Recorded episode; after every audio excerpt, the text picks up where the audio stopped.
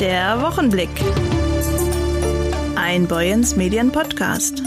Die Woche neigt sich wieder dem Ende entgegen und das bedeutet auch eine neue Folge des Boyens Medien Wochenblicks.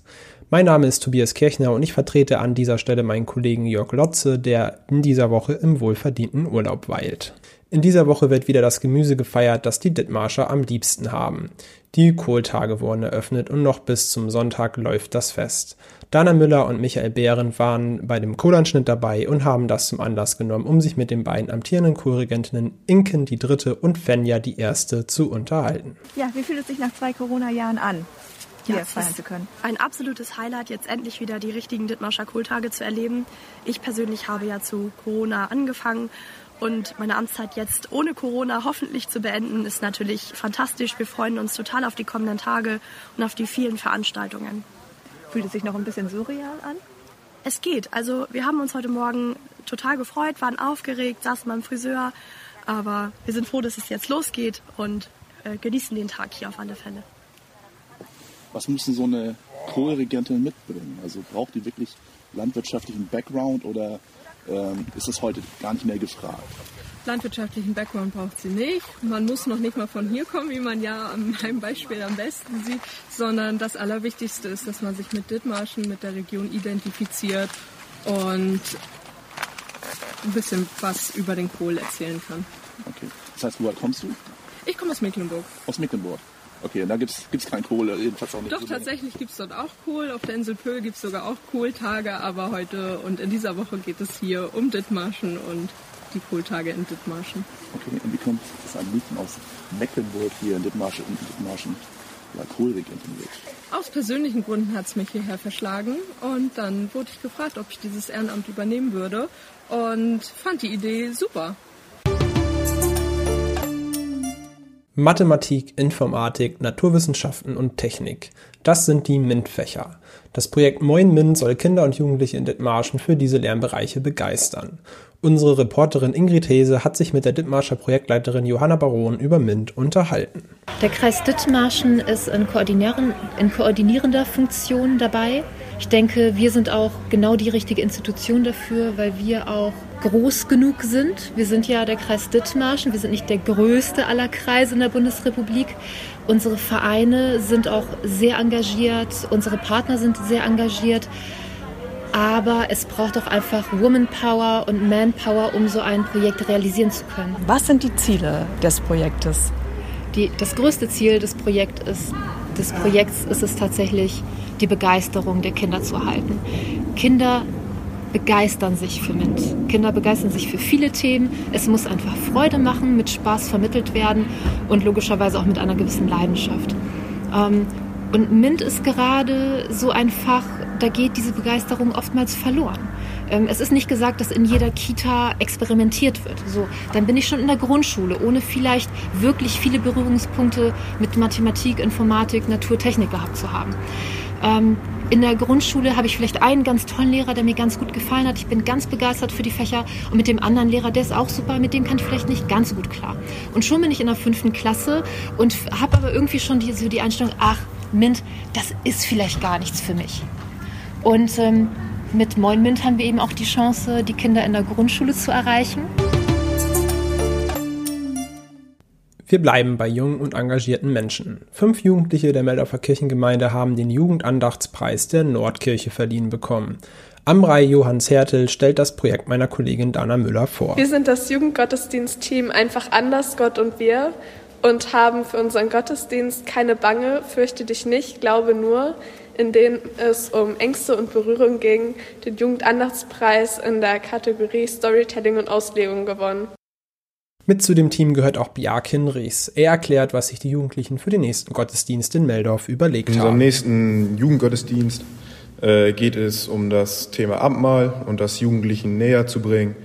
Ähm, wir haben auch im Gegensatz zu den anderen Abendmahlen einen kleinen, ja, eine kleine Überraschung eingebaut. Wir feiern das nicht so ganz äh, traditionell, sondern mit einer kleinen Änderung. Wer sich von der Qualität der Gottesdienste der jungen Leute überzeugen will, erfährt von Maideen Lay, wann es die nächste Möglichkeit Unser dafür gibt. Unser Gottesdienst findet im Meldorfer Dom um 18 Uhr am Sonntag statt. Unser Kollege Maurice Dannenberg hat in dieser Woche gleich zwei spannende Themen mitgebracht. Das Wittfest in Helse ist ein Festival, das von leidenschaftlichen Musikliebhabern organisiert wird. Maurice hat mit Henrik Söhl, der zu den Gründern gehört, über das liebenswürdige Festival, das erst vor wenigen Wochen seine Premiere feierte, gesprochen. Zuerst widmen wir uns aber dem offenen Kanal Westküste, denn dort wurde auch gefeiert. Der Radiosender in Heide wurde 25 Jahre alt. Leiter Andreas Guballa erzählt vom Angebot des Kanals und den technischen Veränderungen der vergangenen Jahre. 25 Jahre Bürgerradio in Dithmarschen an der Westküste. Was können Bürger mit dem Radio anfangen? Was können sie machen mit dem Radio?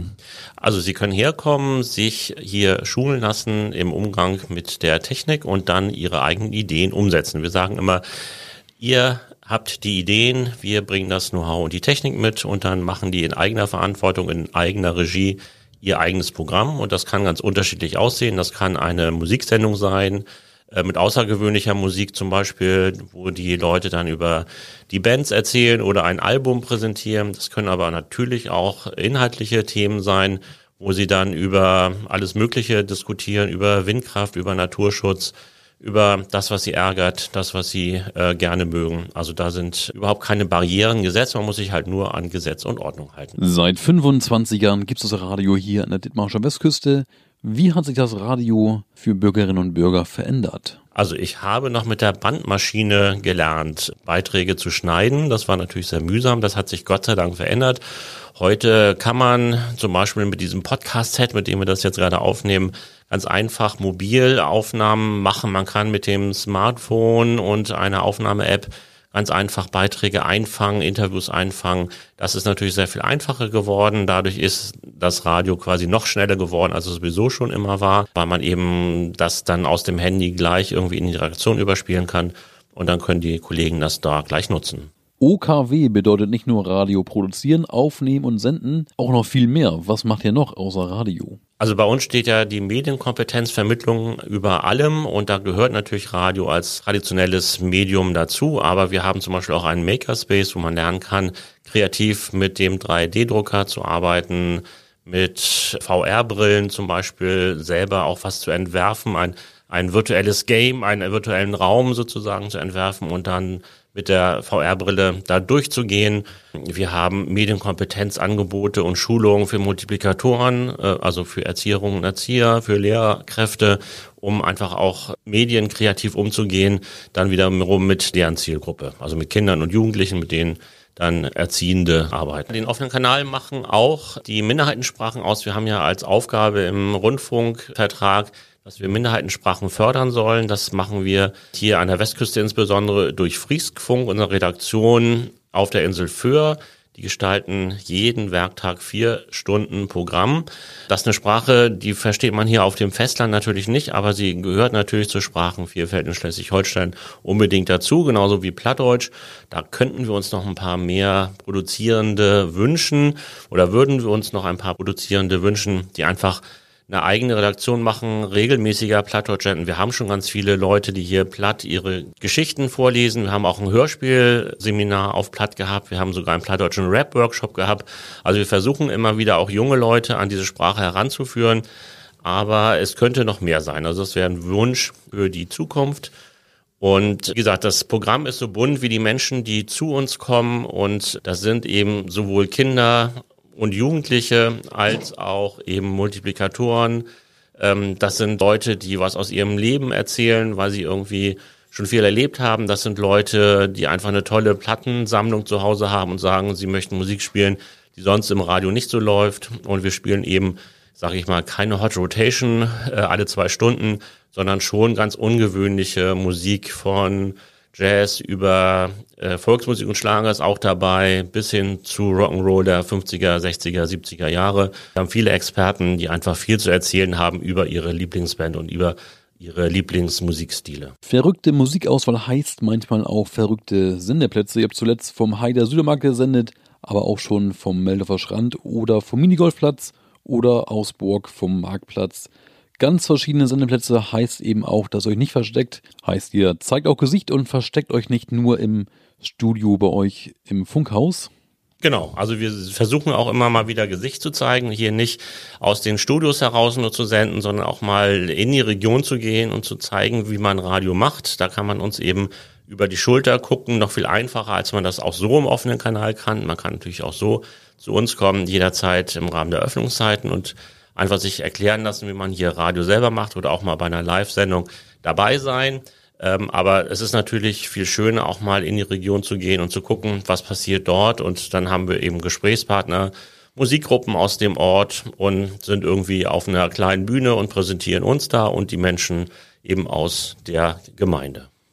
Und das heißt, nicht nur aus Heide kann man senden oder eben aufnehmen, auch von anderen Studios. Wo gibt es denn überall die Funkhaus-Studios genau, in der Region? Wir haben seit 25 Jahren auch ein Außenstudio in Husum, das mittlerweile auch schon dreimal umgezogen ist, aber im Moment in der Hermann-Tast-Schule untergebracht ist, also an einem Gymnasium in Husum. Ist aber zugänglich für jeder Mann und jeder Frau. Wir haben ein Studio im alten Rathaus in Garding, ein ganz schickes Studio, wo man eben auch, wenn man auf der Insel Eiderstedt wohnt, irgendwie relativ schnell hinkommt. Wir haben ein Außenstudio im Kulturbahnhof Victoria in Itzehoe.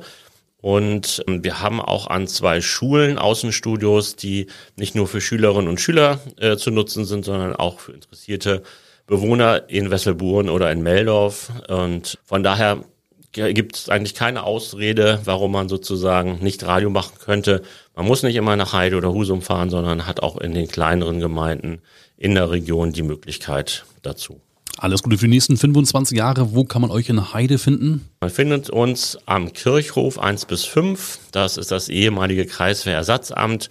Ähm, das kennen die meisten. Und ja, wir haben hier montags bis freitags von 12 bis 18 Uhr geöffnet. In der Zeit findet man uns auch und natürlich findet man uns auch im Internet unter www.okwestküste.de. Und dann gab es noch das hier. Anfang September wurde das erste Fit-Fest in Helse in der Nähe von Mahne im Ortsteil Fit veranstaltet. Mehr als 1000 Menschen tanzten, feierten und hatten Spaß zu zehn verschiedenen Bands. Ich habe mit Henrik Süle gesprochen, Mitveranstalter und Organisator des dreitägigen Musikfestes. Warum und wie zu dem Fit-Fest gekommen ist, hat er mir erzählt. Im Grunde muss man sagen, dass einfach die Liebe zur Musik, die Liebe zum Festival, die Liebe zum Konzert Besuch einfach hier eine ausschlaggebende Rolle spielt. Ich selber habe auch schon ein anderes Projekt in dem Bereich seit fünf Jahren durchgeführt, und zwar den Stöfenpark Rock in Mahne. Zudem muss man einfach sagen, dass dieser Stöfenpark Rock ein, ein Tagesfestival ist und irgendwann, ich habe immer irgendwie gesagt so, jo, ich würde gerne nochmal sowas mit Camping machen. Ganz war, war einfach die, die Aussage so. Und naja,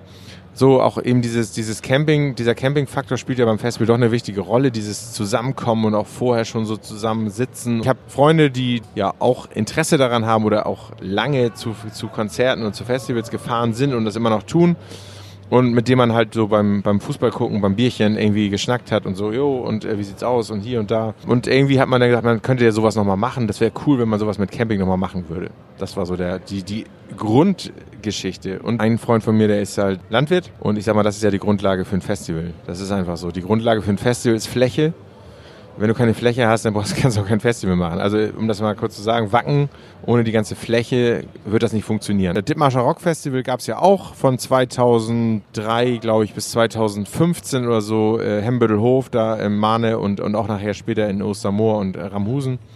Es hat also schon immer eine gewisse Geschichte irgendwie gehabt. Rockmusik in Dithmarschen, Mahne rundherum. Stöfenpark Rock spielt da natürlich auch eine Rolle. Und wir haben gesagt, okay, das müsste, es, es ist ja, es ist kein mehrtägiges Festival mehr bei uns jetzt hier vor der Haustür. Können wir machen. Wäre eine Idee. Und ähm, wie gesagt, wir haben das dann immer wieder thematisiert, haben es in, in aller Ruhe besprochen, so ob es realistisch ist. Das ist ja der Faktor, ist es überhaupt realistisch? Kann man das umsetzen und welche, welche Faktoren spielen da eine Rolle? Irgendwann hat Jens dann gesagt, ja, kann ich mir vorstellen. Und das hat dann auch mit ein Jahr Vorlaufzeit geklappt. Michael Ehlers, Jens Hansen und Henrik Sühl haben das Fest auf die Beine gestellt. Auf der Bühne standen Moonshout aus Finnland, die Toten Ärzte oder Kapaister. Und dass auf dem Fest alle mithelfen, das erzählt Henrik Sühl. Mein Bruder zum Beispiel, der, der, der managt im Prinzip diese ganze Stage-Geschichte, dieses Umbauen. Ne? Also ich empfange die Bands, ich, ich weise sie kurz ein, ähm, wie, wo sie was finden. Toilette sind ja so lapidare Sachen, aber die einfach wichtig sind im Endeffekt, dass sie sich orientieren können. Und mein Bruder übernimmt dann und macht alles andere. Also der, der macht halt Umbau, Technik, was braucht ihr hier, Instrumente. Heute haben wir ein Beispiel gehabt, da eine Band ist, eine Band ist aus Finnland gekommen. Die äh, Gitarren sind äh, irgendwo hängen geblieben auf dem Flug von Helsinki nach, nach Hamburg. Okay, mein Bruder hat zwei Gitarren organisiert, aber Problem, der Gitarrist ist Left-Hander, spielt links. Okay, das ist eine ganz andere Nummer als rechts. Äh, ne? Und ähm, Er hat dann, ja gut, aber das wurde dann kommuniziert. Aber das sind so Sachen, da kümmern sich dann halt Leute drum, die halt aus unserem familiären, freundschaftlichen Umfeld kommen und die das genauso supporten und einfach wün sich wünschen, dass es, dass, es, dass es weitergeht. Um eine kleine Anekdote noch zu erzählen, der, der Sänger von Moonshot, eine finnische Band, die sind angefahren, sind am Campground vorbeigefahren und da sagt er, it looks like positive mayhem. It looks like positive mayhem. Ich sag, okay. Und dann meinte er, es, es war so, die Sonne schien darauf und da war halt richtig Alarm überall, aber er sagt, das ist positiv. Die Atmosphäre war positiv, diese Sonne und das war so die Attitüde. Das war es auch schon wieder mit unserem Podcast für diese Woche. Am nächsten Freitag begrüßt Sie wieder mein Kollege Jörg Lotze mit der neuen Ausgabe des Boyens Medien Wochenblicks. Ich wünsche Ihnen ein schönes Wochenende. Der Wochenblick. Ein Boyens Medien Podcast.